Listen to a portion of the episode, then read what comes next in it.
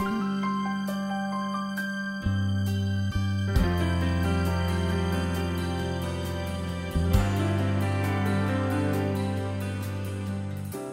はようございます。1月最後の週末ですね。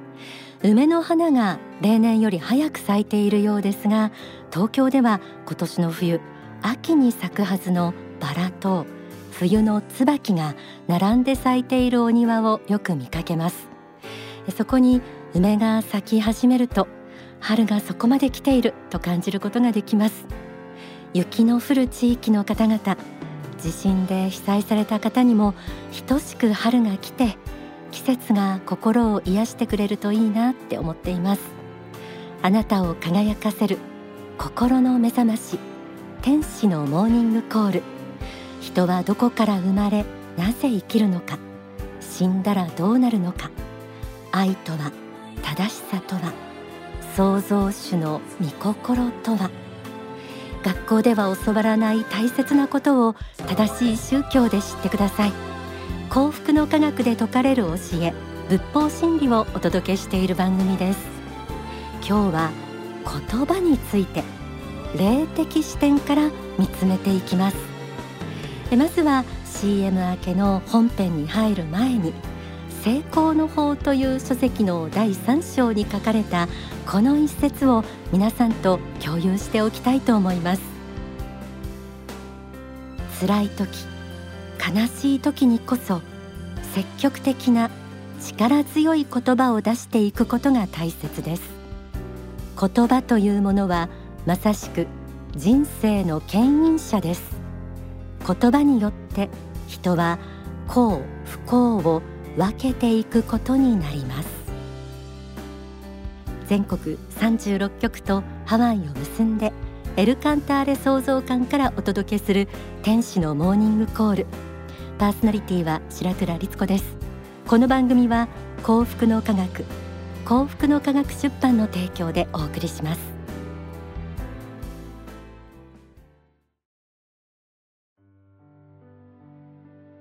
皆さんは言葉についてその力をどのぐらい感じているでしょうか？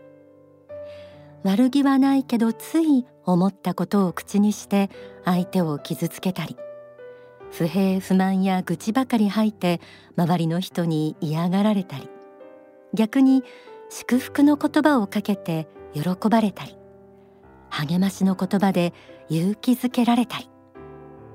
良くも悪くも言葉で影響を与えたり受けたり。そんな経験は皆さんお持ちだと思います。もしかしたらそんな自覚が全くないまま思うままに言葉を発している人もいるかもしれません。また自分の言葉で相手がどう思うかを常に注意している人もいらっしゃるとは思いますがでは自分自身に対して放つ言葉についてはどうですか？自分は大したことがない。どうせ何をやってもダメ。などマイナスの言葉で自己暗示をかけている。なんてことはないでしょうか。SNS などインターネット上で自分の思ったことを気軽に発信できる機会が増えましたが心ない言葉で攻撃し見えない他人を傷つけるということも問題視されています。言葉は人を幸福にすることもまた人を不幸にすることもできる。ではなぜ言葉にはそのような力があるのでしょうか。実はそれ人間の本質と深い関係があるんです。人間の本質は創造主によって作られた魂であるという霊的真実との関係です。今日は言葉が持つ本当の力霊的な力を学ぶことで自分も他人も幸福にする言葉を使えるようになるためのヒントをお届けします。今まで気づいていなかったことがあるかもしれません。はじめにこんな一節を朗読します。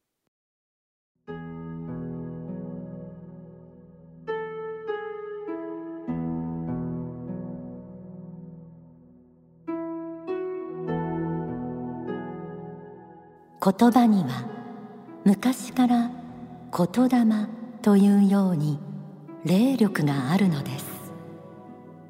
悪い言葉と良い言葉と言いますけれども必ず波動がこもっています。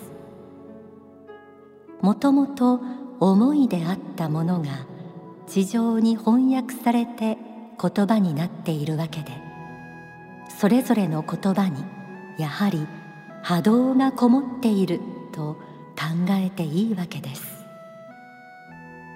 例えば聖書をとってもそうですけれどもイエスが聖書の中で述べられていること背景の記述を外して述べられたこと自体を集めてみたらそんなに量はございません。ほんの数ページか数十ページしかありませんけれどもその言葉自体は非常に力があります。光があります。この光の部分が人の心の中に食い込んできて感動させるのです。このように言葉というのは非常に大きな力を持っているわけです。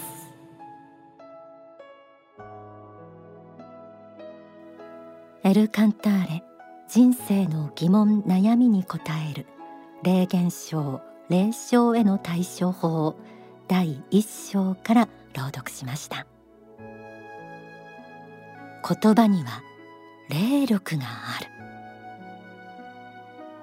私たちが地上に生まれてくる前に住んでいたあの世つまり霊界では肉体はありませんが私たち人間の魂は霊として存在しています。幸福の科学の仏法真理では霊界は悟りの高さに応じて4次元5次元6次元とさらに高次元へと続いていると教えられています。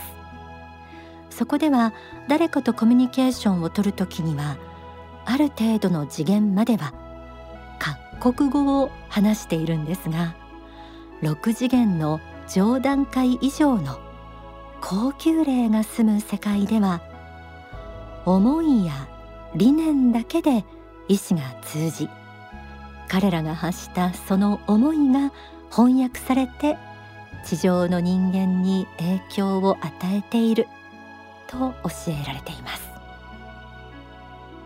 6次元とか霊界とか言われてもピンとこないという方もいらっしゃるかもしれません。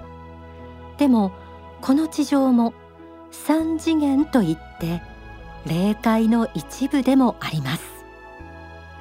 ですから高次元の霊界と全く同じではありませんがこの世においても言葉を発する前にどういう思いを持っているかが大切になるんです。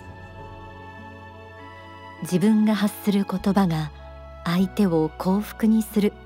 高級霊の思いとつながるような言葉であるか。それとも恨みや憎しみ怒り責める心など相手や自分を害する地獄霊の思いと通じるような言葉であるか。日々点検してみると自分の思いが今どちらを向いているのかを知ることができると思います。ではなぜ言葉にはこのような霊的な力が備わっているのでしょうか？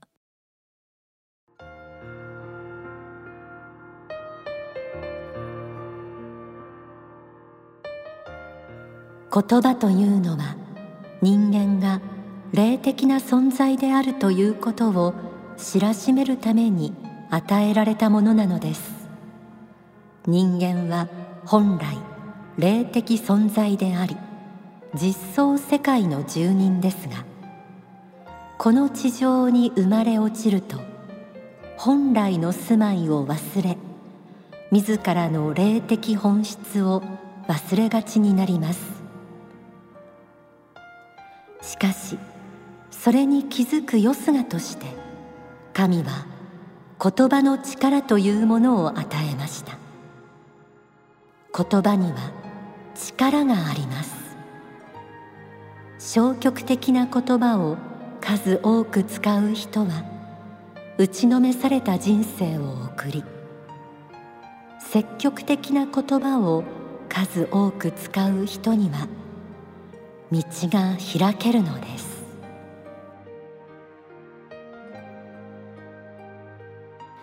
私たち人間は今は肉体を持って地上で生活をしていますが本来は肉体ではなく創造主の思いによって作られた魂。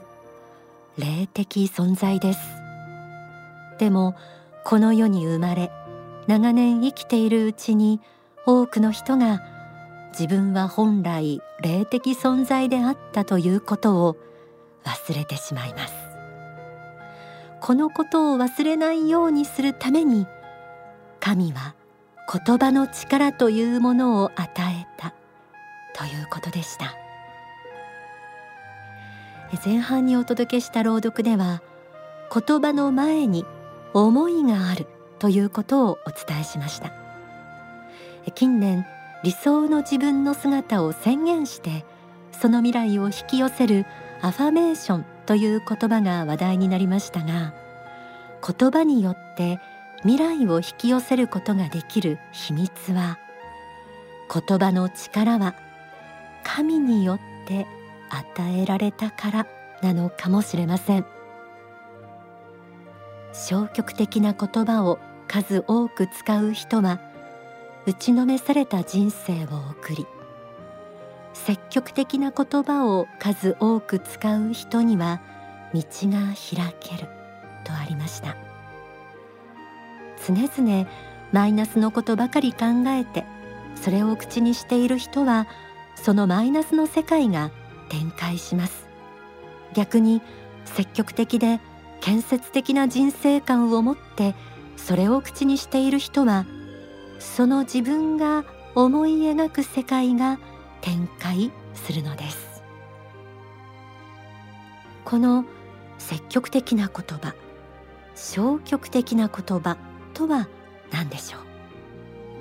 書籍釈迦の本心第2章には良い言葉を出す正しい言葉を出す仏の心にかなった言葉を出す真実語を常々語り悪人の悪口猛語嘘季語おべんちゃらへつらい。両絶人を仲違いさせる言葉を避けることです。と記されています。ここに挙げられていることを実践するだけでも発する言葉が変わってくるかもしれません。ではここで大川隆法総裁の説法。新設発祥道講義1をお聞きください。1989年の説法です。自分が語っていることが他人にどう影響を与えそして自分自身がその言葉を出すことによってどう影響されているか自分の出す言葉によって自分がどう影響されているかこれが分からん人がほとんどです。9割以上です。そして不幸を作っているのは自分自身が出している言葉であることの方が多いんです。心に留め置かなかったら翌日になったら忘れられることであってもそれを言葉として表現してしまった場合にその言葉は残るんです。自分の心の中に残り他人の心の中に残るんです。いいですか？思い出してごらんなさい。5年前10年前の人の言葉が残っていませんか？心の中に。突き刺さった言葉っていうのは大抵何年も前の言葉が多いはずです。その時その人の不用意な一言が突き刺さって自分を傷つけている。こういうことはいくらでもあるはずです。そしてその当の本人はそれを覚えているかといえば覚えている人は1割に満たない。まず厳密に言えば23%もいるかどうかだと思います。たまたま体調が悪かったとか 機嫌が悪かったとかね。他の事件があって忙しかったとか。そんな時に出した言葉でも残るんですね。出したら言われた人聞いた人その人が心の中に刻印したらそれは残る。もちろん修行をやっとってそういうものを流していける工夫をしている人は別ですよ。そういう人は別ですが普通の人はそれを残してしまいます。例えばお前が嫌いだと言われても今好きになってるかもしれないんだけどもそれがパッと出るんです。電光掲示板みたいに走るんです。君は服装のセンスが悪いねと言われたらその人の考えはもう変わってるかもしれない。今は良くなったなと思ってるかもしれないけどそれ言わない以上10年前に言われたのはダッと残っています。会う瞬間出ますパッと。そういうもんなんです。それほど言葉というのは影響力が大きいんです。語るということになるとこれは世間的にチェックされるんです。客観的にチェックされるんです。そしてこれが世界を変えていく愛ともなれば世界を破壊していく暴力ともなります。この言葉を整えるということはもう勇気を持ってこれは努力していくしかない。あるいは一つの格闘です。自分との戦いです。そうだと思います。自分との戦いなんです。この正しく語るということ探求はねこれは終わらないです。永遠に終わらないです。永遠に終わらないが少なくとも一日を終わる時に今日喋ったことをテープで聞かされたとしてなんとか安らかな眠りにつける状態までは努力すればいけるんです。聞いてしまえば寝れなくなるようなそういう言葉であったら大変です。聞いてもああまあまあのことを言ってると思って寝れるようになればそれでよいのです。そこまで努力をしなければならないです。お聞きいただいた説法は書籍。新説八正道第4章に収められています。今日は言葉について霊的視点からそれも創造主が人間を作ったという極めて宗教的根拠を抑えながら見つめてきました。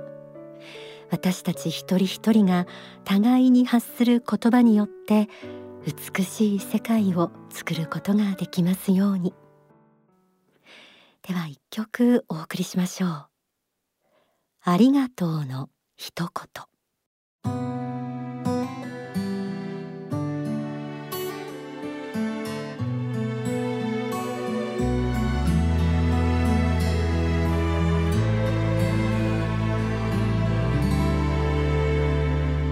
ありがとうの一言が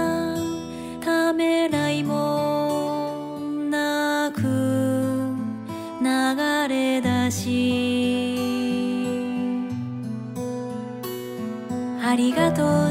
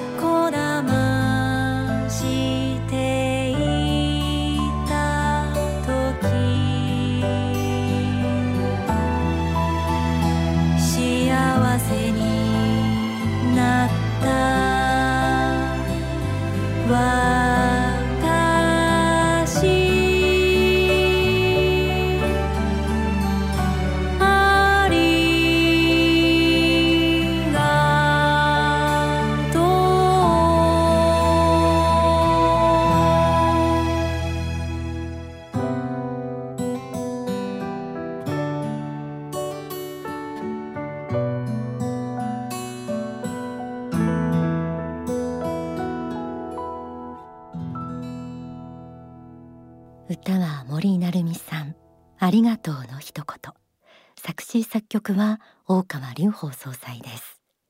CD についているブックレットにはこの曲の総裁による解説として自分が生かされていることに気づきある種の悟りを得た瞬間です。感謝法恩の始まりです。と記されています。